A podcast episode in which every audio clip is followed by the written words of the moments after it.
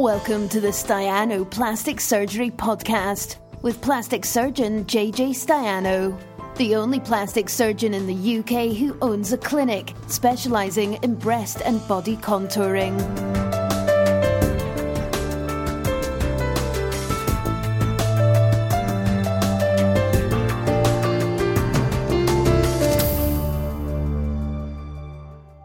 Year wrong. Oh, there's a lag on Facebook. We're live on Facebook. So I think they are correct. I think these are the questions for 6th of April 2021. But let's face it, no one's going to remember if they're a year old. And, oh, look, my big microphone's in shot. Let's get my big microphone out of shot. And also, I'm guessing that Tuesday in April 2020 wouldn't be the 6th. So I think she's made a mistake with that. I think it's 6th of April. So I think these are the right questions. But anyway, what the heck? If they're not, I thought I was going to have to come on and just say there's no questions and just wait for someone to ask a question. But mercifully, I've been spared that. And I've got some questions. So let's get into it. Come on, stop messing about. Right. First question here. What it says is, what's the difference in a cyst and a lipoma?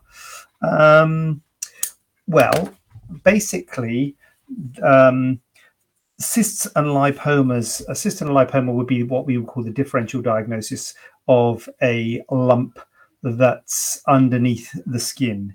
And so that would be differentiated from a lump that's on the skin. A lump that's on the skin would be something like a mole or skin cancer or, you know, something like that. So, These are lumps where the overlying skin looks normal. So if the skin looks normal, but there's a lump underneath the skin, then the common differential diagnosis is a lipoma or a cyst, and they can occur anywhere on the body. From your point of view as a patient, the difference is slightly academic. It doesn't really matter because they're both benign. They both don't cause you any harm.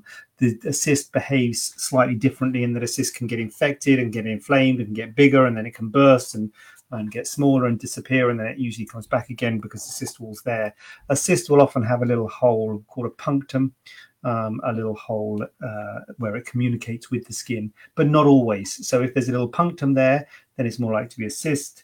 And if it gets infected and gets bigger and inflamed, and certainly if stuff comes out, it's more likely to be a cyst. A lipoma is a fatty lump, normal fat, so nothing worrying about it, nothing cancerous or anything like that, normal fat, but just too much of it in one area. And if you're really interested in telling the difference, you can tell the difference because a cyst is attached to the skin, whereas a lipoma is a subcutaneous lump, so it's underneath the skin. And that can be one of the challenges with lipomas. Lipomas can be different sizes. They can be, you can get quite large lipomas. And lipomas, it's hard to tell where they are, as in how deep they are, just by feeling them. So you feel a lump, but it might be quite deep. And it doesn't matter quite so much in areas where you haven't got that far to go, like the scalp and things like that. You often get lipomas. Hands up. Hi, Wendy. Nice to see you. You also often get lipomas on the head and on the scalp. And, you know, there's not far to go, but they can be quite deep even in the layers of the scalp. Whereas if you have it on your tummy or your buttock, being the classic example, then they can be quite deep. So that can be a bit of an issue because it can be a bit more difficult to find them because you can sometimes have to go quite deep. And if you are going deep on somewhere like the buttock or the abdomen, you might be thinking, oh, do I need a general anesthetic for this rather than a local anesthetic? And so if it is a lipoma, there is sometimes an indication to do a scan to get an idea of the depth of it before having the surgery and the extent of it, just so you know what you're setting yourself up for. Whereas a cyst would always be just right underneath the skin. The cyst is right there underneath the skin.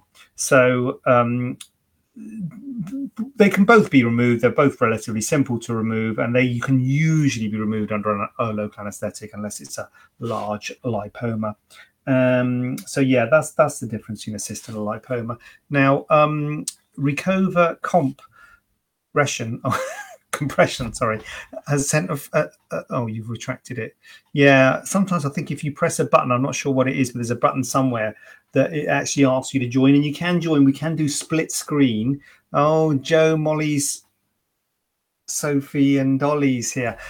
We can do split screen if you want to join and talk, but I think a lot of people ask that but don't mean it. But it is something that which we can do, and if anyone does want to join from the comfort of their living room and ask a question, then that is a feature that's on Instagram. I don't know if you can do it on Facebook, can you? Oh, hold on a minute. Amy's asked something. Amy Summerbonny. Hey, can you do a mummy makeover and arm lift at the same time? Oh, blimey, O'Reilly, Amy Summerbonny. Well, I think I might have said this last week. Can you? Or should you? So can you? Yeah, you can. You can do anything, you know. But I think a mummy makeover and arm lift would be a lot to do at the same time. It depends a little bit about what the mummy, because there's mummy makeovers and there's mummy makeovers. So, you know, some people will have who'll be quite slim, just got a bit of excess skin in their abdomen, and maybe, you know, just having a tummy tuck, whether it be a full or a mini. Whereas other people will have a bit more fullness there, a bit more skin there, maybe a bit on the sides, on the hips. Maybe need a bit of liposuction on the hips. You know, that's a potentially a bigger operation than the first one. Similarly, with the breast, you might just do breast implants, which takes about an hour, or you might be doing something like a breast reduction or a breast lift with implants. All of those are sort of 2.5, 3 hours. So if you're at the lower end of the ops that you're having, so if you're having like breast implants and a smaller tummy tuck, either a mini tummy tuck or a smaller full tummy tuck, then maybe you could combine that with an arm lift. But I think in general terms, an arm lift and a breast procedure and a tummy procedure would probably be pushing it, Amy. I'm going to say I think it would be pushing it. And certainly at the moment where we are still a bit twitched about length of time of surgery, although we are coming out of that and there are green shoots of recovery, as they say, looking in terms of the length of surgery that we can do. But I think, Amy, that's a lot to be doing, a mummy makeover and an arm lift at the same time. I think that'd be a lot. But here we go. I'm booked in at the end of the month. I feel I'm going to need a full mummy makeover and lipo. I've lost around 5 stone. Well done you, Amy. What's the secret? Tell us all the secret. So I think, yeah. So yeah, a full mummy. So maybe it's a bit not much to have your arms done at the same time, Amy, I would say. And also, not to mention, you know, it's a lot for you. The reason it's a bit much is a lot for you, for your body, you know, to be having all those cuts and scars and all that sort of stuff. Yeah. So Lowry J22 on Instagram has said, sorry, I have a question about breast reduction. Is it possible to have a reduction and a small high-profile implant for the bust? Sorry if it's a silly question. No, less the sorries, Lowry J22. I'm happy with their questions. Now, did I get round to this, Lowry J22?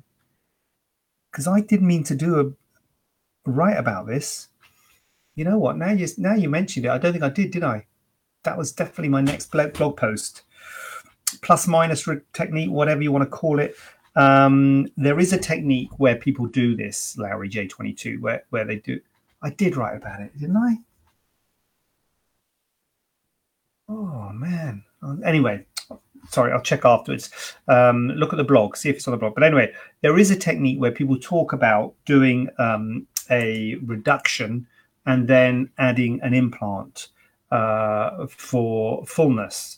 It is not a silly question because one of the limitations of a breast reduction, now a breast reduction does include a breast lift with it. That is standard part of a breast reduction. But one of the limitations of breast reduction and breast lift is that whilst they're full to start with, they do settle.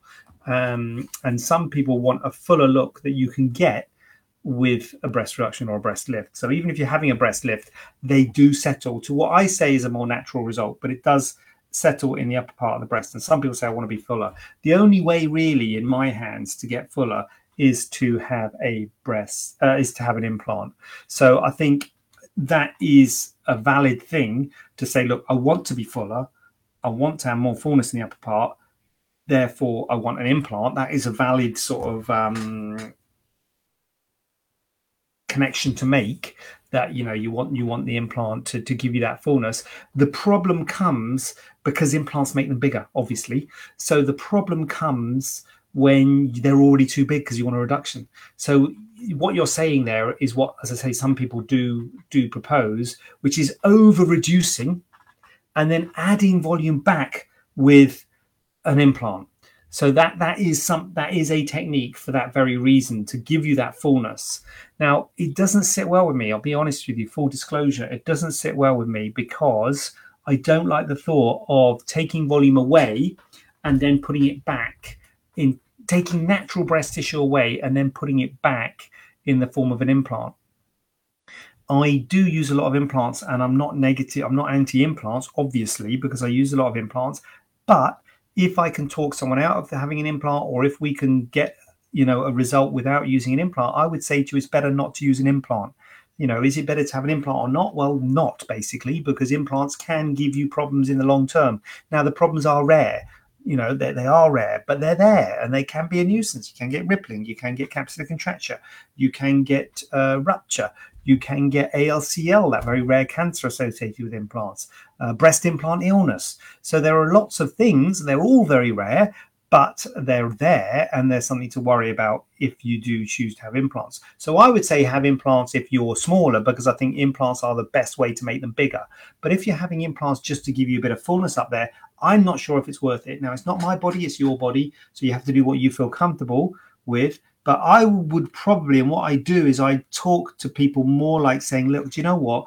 Why don't we just do a reduction, see what you think about the shape? You may not be completely happy with the shape. You may have wanted it to be fuller, but as long as you're aware of what can be achieved and you're not and you're going into it with your eyes open and say, look, you know, I know it's not going to be maybe quite as full as I'd like, but I understand that I need an implant for that, and those implants has potential for complications. You know, you might accept that compromise, and it is a compromise. It's always a compromise. You might not. You might say, you know what, I'm not accepting a compromise. I want the shape I want. Well, that's fine, but you're going to need to take on the risks and complications associated with an implant.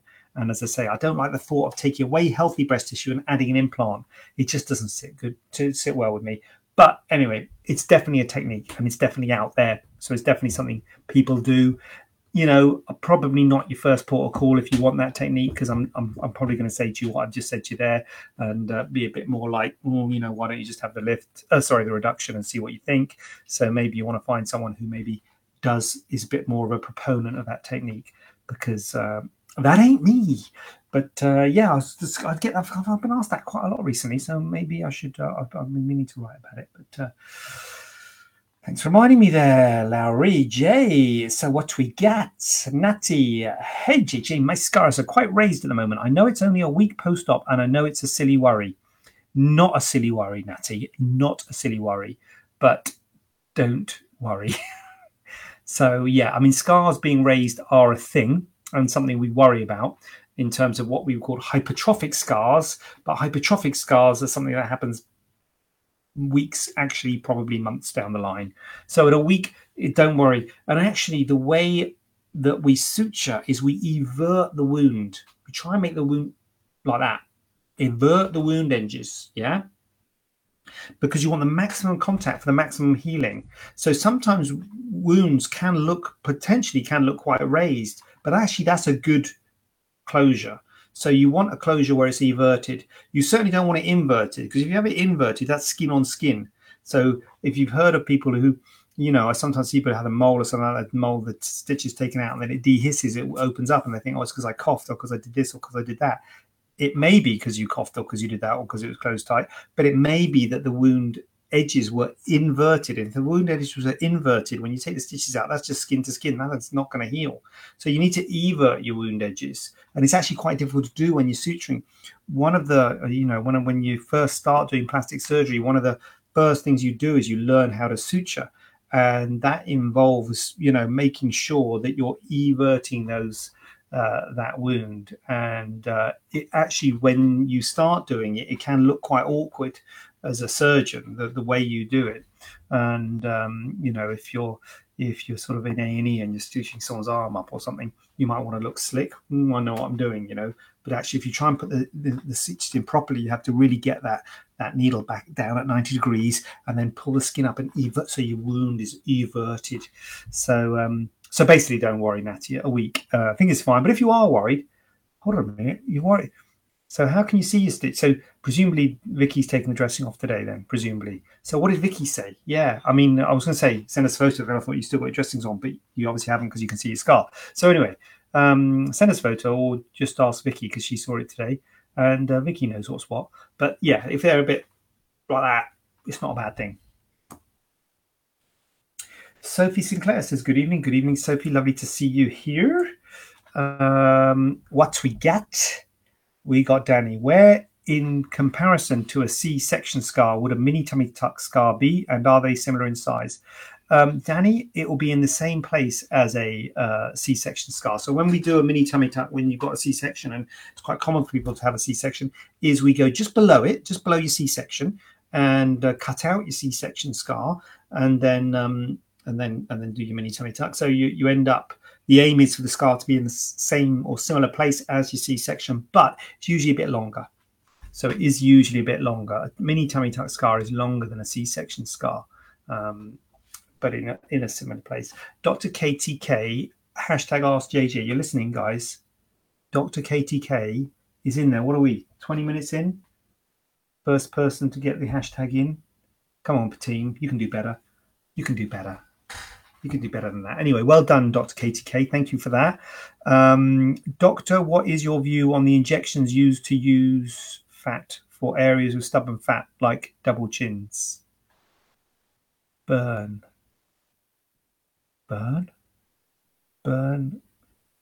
What is your view on the injections used to use fat? Oh, burn fat, is it? Instead of burn fat for areas of stubborn fat, like double chins.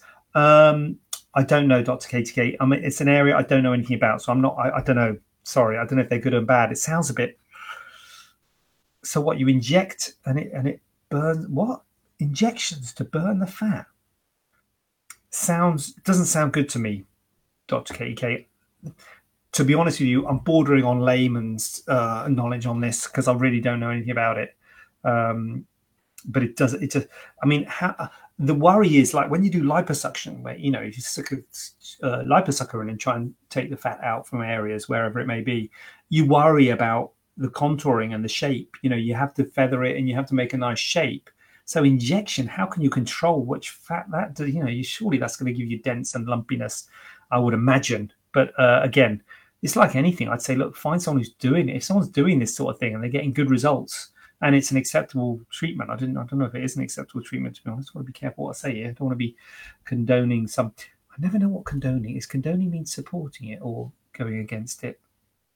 If you condone violence, does that mean you go against it? Or you don't condone? Anyway, whatever. Let's not use the word condone. Let's just say I don't want to be supporting something that's a dodgy treatment. It sounds like a dodgy treatment to me, to be honest with you. But I shouldn't say that because I don't know anything about it. So there might be some very reputable people out there doing it, getting great results, in which case, great. But sorry, Dr. KTK. Thanks for the hashtag. Sorry, I haven't answered that question very well at all, have I? Let's move on, shall we? I'm losing followers. I don't think I am. I don't think I need to start off with it. Anyway, no. 9 and 5. Oh, 4. I did lose one. Damn, I shouldn't have said that. So come back. I can't talk to you right now. Thank you so much. Really appreciate your feedback. Oh, thank you.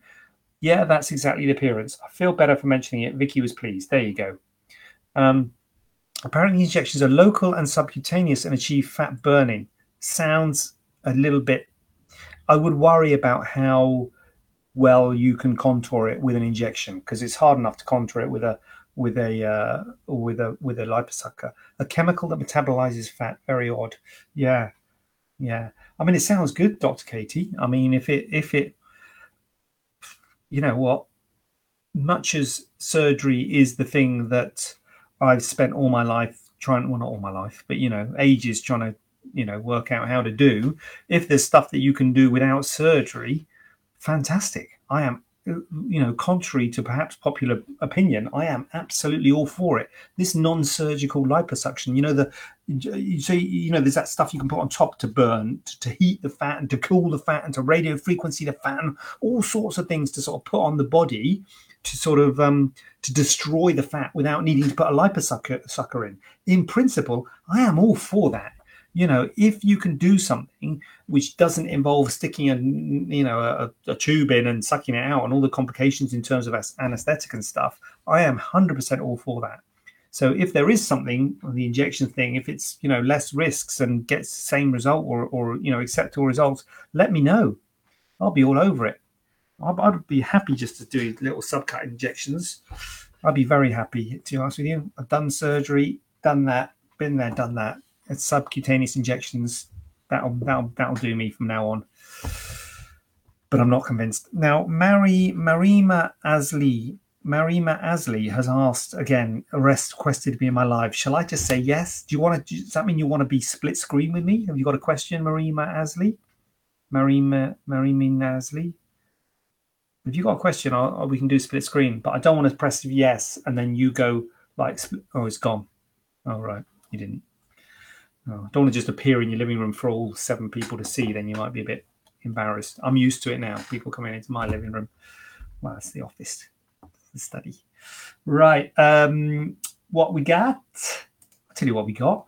My mole I've had since a child has suddenly become itchy. Should I be worried? Yeah.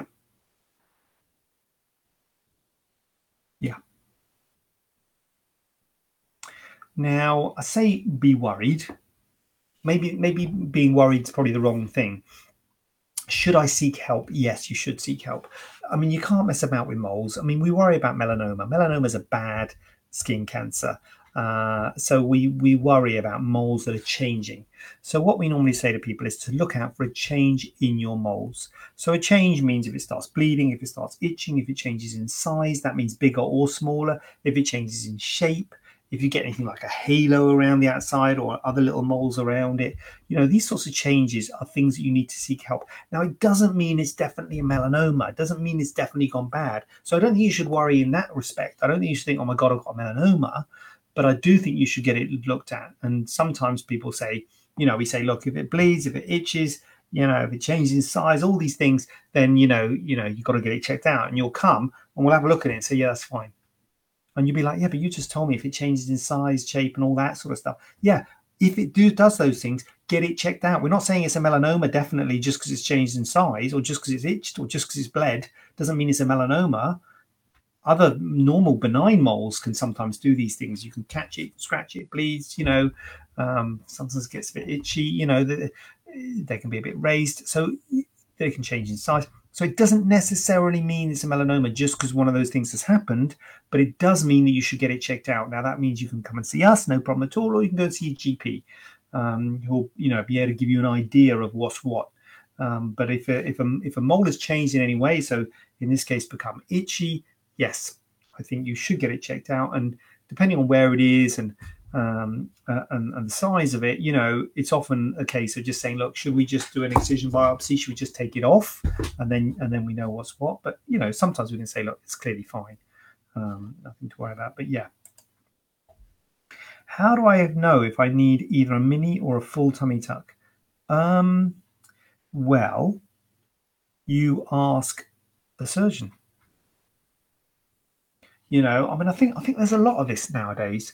People sort of, and I guess it's only going to get, you know, I suppose worse is the wrong word. It's only going to get more common for people to come requesting treatments, you know, like fat dissolving injection or mini tummy tuck or things. But really, to be honest with you, as a patient, your job is to say what result you want, what you're trying to achieve, what the problem is and what you're trying to achieve. And then our job as doctors is to know about all the available options. Okay, I didn't know about the fat injections. So, but anyway, is to know about all the available options and then to make a balanced decision on what's right for you, to give you advice about what might be right for you. So I don't think you need to worry too much about thinking, should I have a mini tummy tuck or a full tummy tuck? How do I know? It's like saying, I'm unhappy with my tummy. So I need to go and see someone to see what is the best thing for that. And, you know, some people are not candidates for a full tummy tuck. If you can't get the skin closed from above there to down there, you're not candidate for a tummy tuck. So if you haven't got much skin you haven't got much excess, you might not be a candidate for a full tummy tuck. And that's something we probably need to assess in the clinic. If you are a candidate for a full tummy tuck, then I guess you could have, pretty much anyone could have a mini tummy tuck. You could have nothing. I mean, a mini tummy tuck will do more than nothing, but not as much as a full tummy tuck. So it depends on how much you want to achieve. So it's really something you need is a discussion with the surgeon. And we can say to you, look, you know what, a mini tummy tuck. I mean, a mini tummy tuck basically addresses the lower abdomen below the belly button. So it addresses a fullness below the belly button. It doesn't really do anything to the sides. It doesn't do anything to anything above the belly button. So you can't repair the muscles, and it doesn't do anything to any slack skin or fullness in the upper abdomen. A full tummy tuck will go all the way above the belly button, will tighten the skin across the whole of the abdomen and further out to the sides. And at the same time, it is possible to repair the muscles with a full tummy tuck. It doesn't do a great deal to the hips and flanks, which can be addressed with liposuction, which can be combined with a full tummy tuck. So it depends on what sort of results you're trying to achieve, and it depends on how much laxity you've got. So really, I would say the answer to that is, you're not expected to go to a doctor, to a surgeon, knowing whether you need a full or a mini tummy tuck. It's good to do research and see what's out there, but to get advice from a surgeon who does mini and full tummy tucks is what I would say to you on that one. Do textured implants have a slower rate of capsular contracture? Compared to what? Compared to smooth implants, yes. So smooth implants are sort of like glassy smooth. And what happens is that scar tissue forms around that implant. And then when it contracts, as it always does, so everybody with implants has scar tissue forming around it, has a capsule. That's normal. That's the body's reaction to having an implant put in. And in time, that capsule contracts. Now, if you have a textured implant, that surface is not glassy smooth, it's rough. And there's two types. There's micro and macro textured. Macro textured is more rough than a micro textured. The rougher it is, the more it breaks up that scar tissue around the implant, so that when it contracts, it doesn't contract as a sheet, it contracts in different directions. And then above that is a polyurethane implant, which has got a foam coating where the scar tissue actually grows into the foam in all three different directions. And so when that contracts, it's much less likely to go hard. So a polyurethane implant has the slowest rate of capsular contracture. A textured implant is second, and then a smooth implant is third. You can put micro textured in between textured and smooth, but yeah, the more rough they are, the longer it takes for the capsule to harden. So the less the rate of capsular contracture. But ALCL, that type of cancer associated with implants, very rare, but it seems to be related to the roughness. So it's the flip side with the ALCL. It's more common with the rougher implants than the smooth ones. So it's a balance. But yeah. Danny, what you got? I've got a consultation with you the end of this month. I know you have stopped doing money makeovers recently. Have they started again now? Danny, good question. Sort of. Okay, sorry about that.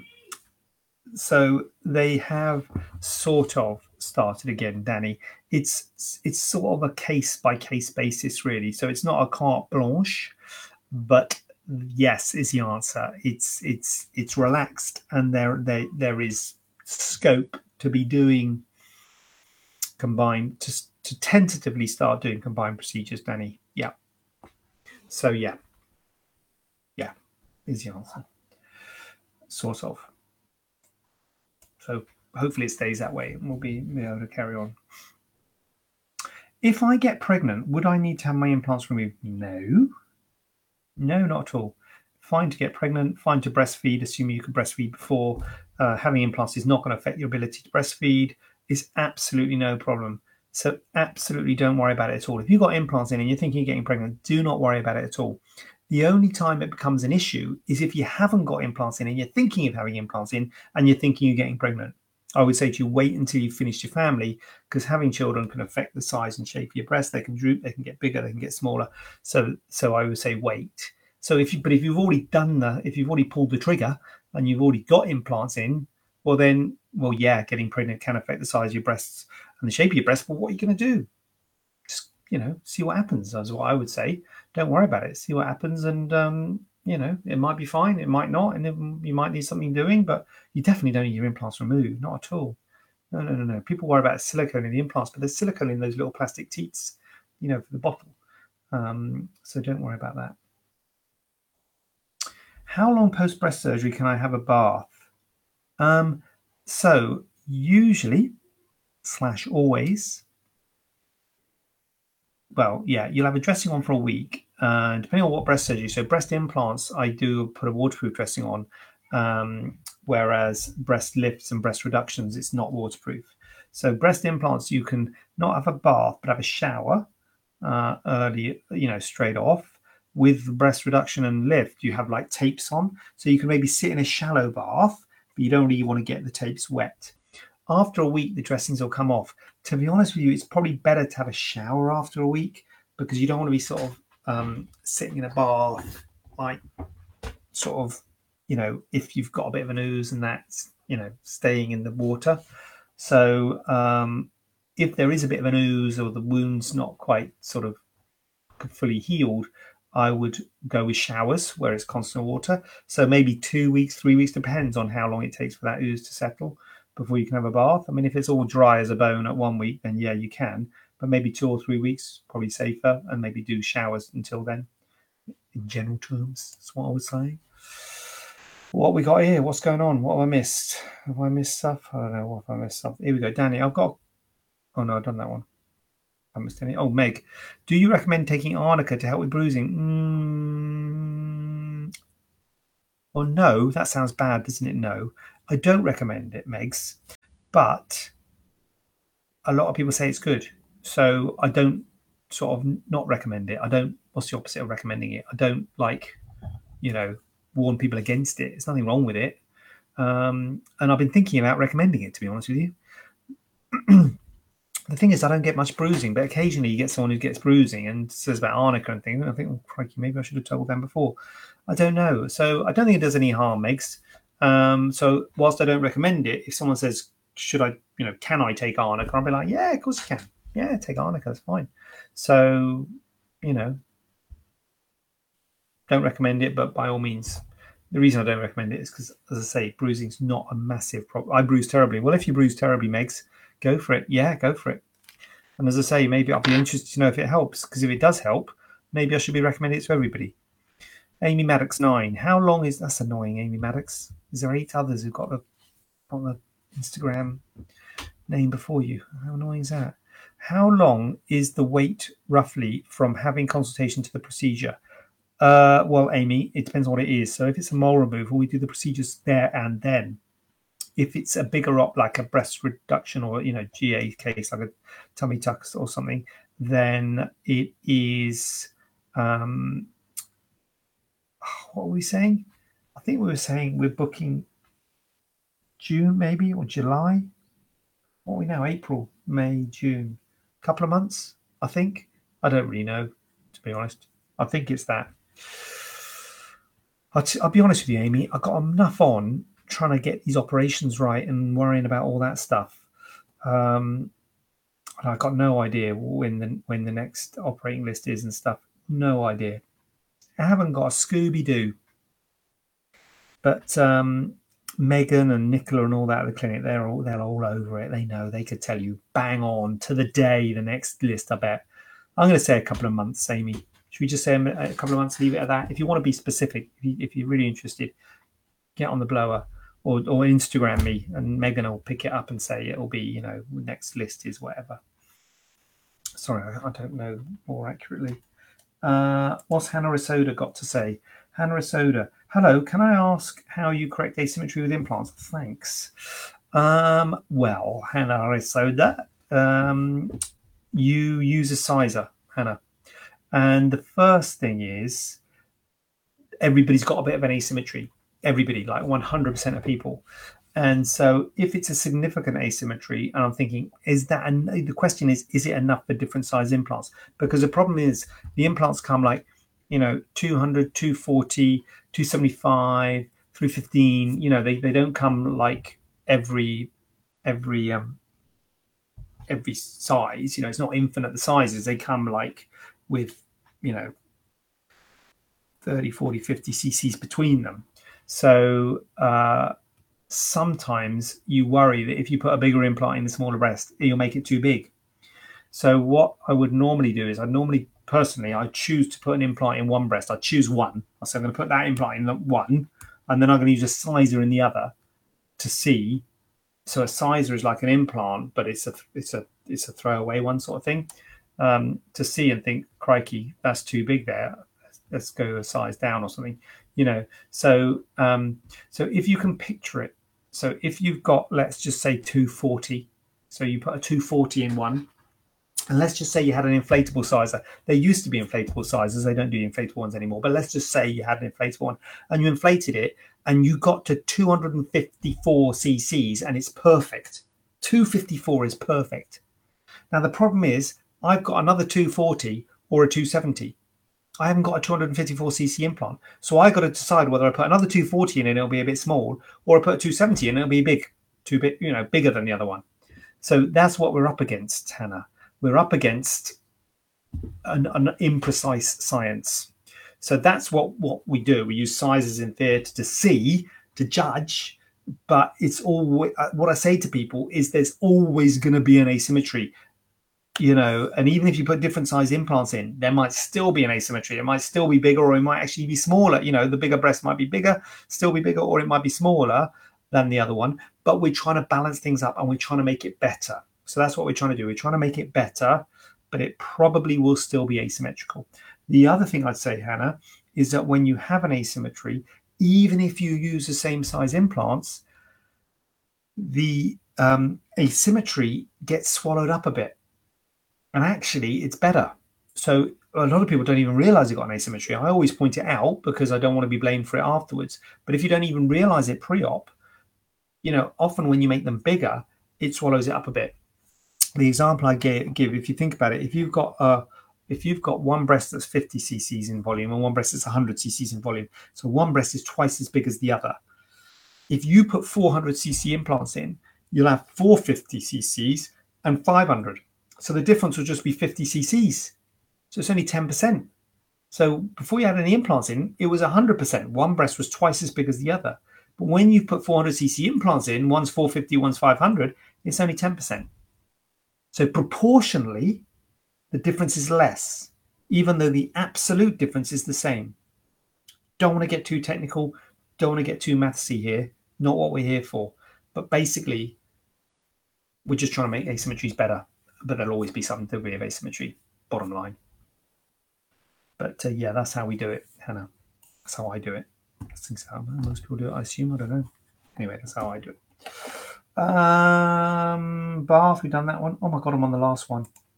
I'm on the last one, guys. So get your thinking caps on and get your questions in, because this guy is on his last question. Okay. When can I drive post-surgery? Will prescribed medication stop me from driving? Again, kind of depends on the op. So I'm assuming it's a big op. I mean, let's be realistic. It's probably going to be a GA case or a bigger case. But just to what do they say? Just to tail it off. Anyway, for smaller ops, minor ops. So strictly speaking, for minor ops under local anaesthetic, so if you're having a mole removed, strictly speaking, you shouldn't drive for 24 hours after the local anaesthetic. That's what they say on the local anaesthetic. So that's for 24 hours. But that's the local anaesthetic. But I think if I'm assuming we're talking about sort of breast augmentations and things like that. So it is a good question to ask, because you don't really want to be driving to the hospital and then thinking, hold on a minute, how am I going to get home? So you really want to be not driving home. And it depends on how, well, first of all, prescribed medication will not stop you from driving, because the medication that I suggest after surgery is usually ibuprofen and paracetamol, which is not even prescription medication. We can give you stronger ones like cocodamol, codeine phosphate, codidromol, but I normally say to people to avoid those if you can. So that is not going to stop you. The medication is not going to stop you. The thing that will stop you is the surgery. So I normally say that But it's really what it is. Obviously, a breast augmentation is less than a breast reduction, for instance, and a breast augmentation on top of the muscle is less than a breast augmentation under muscle.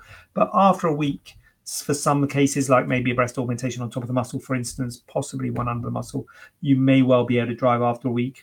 It's hard to be too specific to everybody because everybody's different. So I would probably say to be safe, say 2 weeks. If it's a bigger op, like a tummy tuck or a bigger breast reduction, that might be 3 weeks.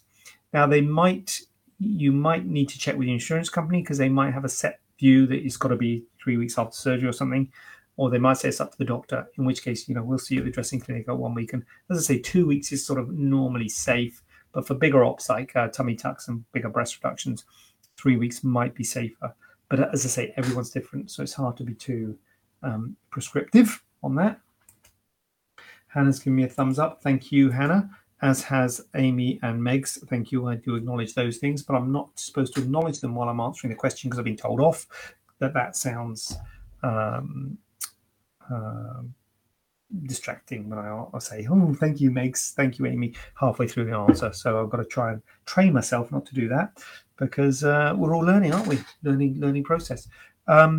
Katie Sarah, how long do you have to wear the pre-op bra for after BA? Not a pre-op bra, Katie. It's a post-op bra. Pre-op will be before. So in my hands, 4 weeks, sometimes 6 weeks for a teardrop implant, but 4 weeks, broadly speaking, day and night. Now, if we're going to get some sunshine, although it's been snowing today, would you believe? But if we are going to get some sunshine, sometimes people think, oh, thank God for that. Let me get into a normal bra. But if it's not, if weather's not really, you know, great, and sometimes people quite like it and they want to wear it for longer, that's absolutely fine. You can wear it for longer. Things will be swollen. Things will be uncomfortable. The shape won't be quite right for a few months. It takes a few months, really. It takes about 3 months before things really start to settle. So, but I think it's quite a big deal to say wear the bra for 3 months. So I normally say 4 to 6 weeks. And then see how you go, and you can start wearing normal bras. And if you're wearing a normal bra and it hurts and it swells, then go back to the supportive post-op bra. So a month is normal. Sorry about the hound in the background. So they're watching a movie apparently. So if there's no other questions, I'll go and see what they're watching, and perhaps I will join them. But if there are questions, I'm very happy to answer them. I'll tell you what, if you've got a question, what you can do is you can, thank you, Katie. What you can do is you can message me and I'll answer it, and we can do it next week if you want. Next week. I think, yeah, next week. Yeah, that should be good. So happy Easter. Sorry, I haven't said that. Happy Easter, everybody. Hope you had a lovely Easter weekend. And I will see you same time, same place, 7 p.m. Tuesday night. Get your questions in. Thank you for those questions tonight. Thank you for interacting, everybody. Amy, Hannah, Katie, Megs, Danny, you name it, Dr. Katie, Natty, you know, thank you all. For Lowry J, don't forget Lowry J. I shouldn't want to start. I don't want to miss anyone out. Anyway, that's fine. Thank you all for your comments and suggestions. Stay safe, Jackie. Big up yourself. Staunch supporter, keeping the numbers up. I'm going to check myself out and go and see what film they're watching. And until next time, I will see you again.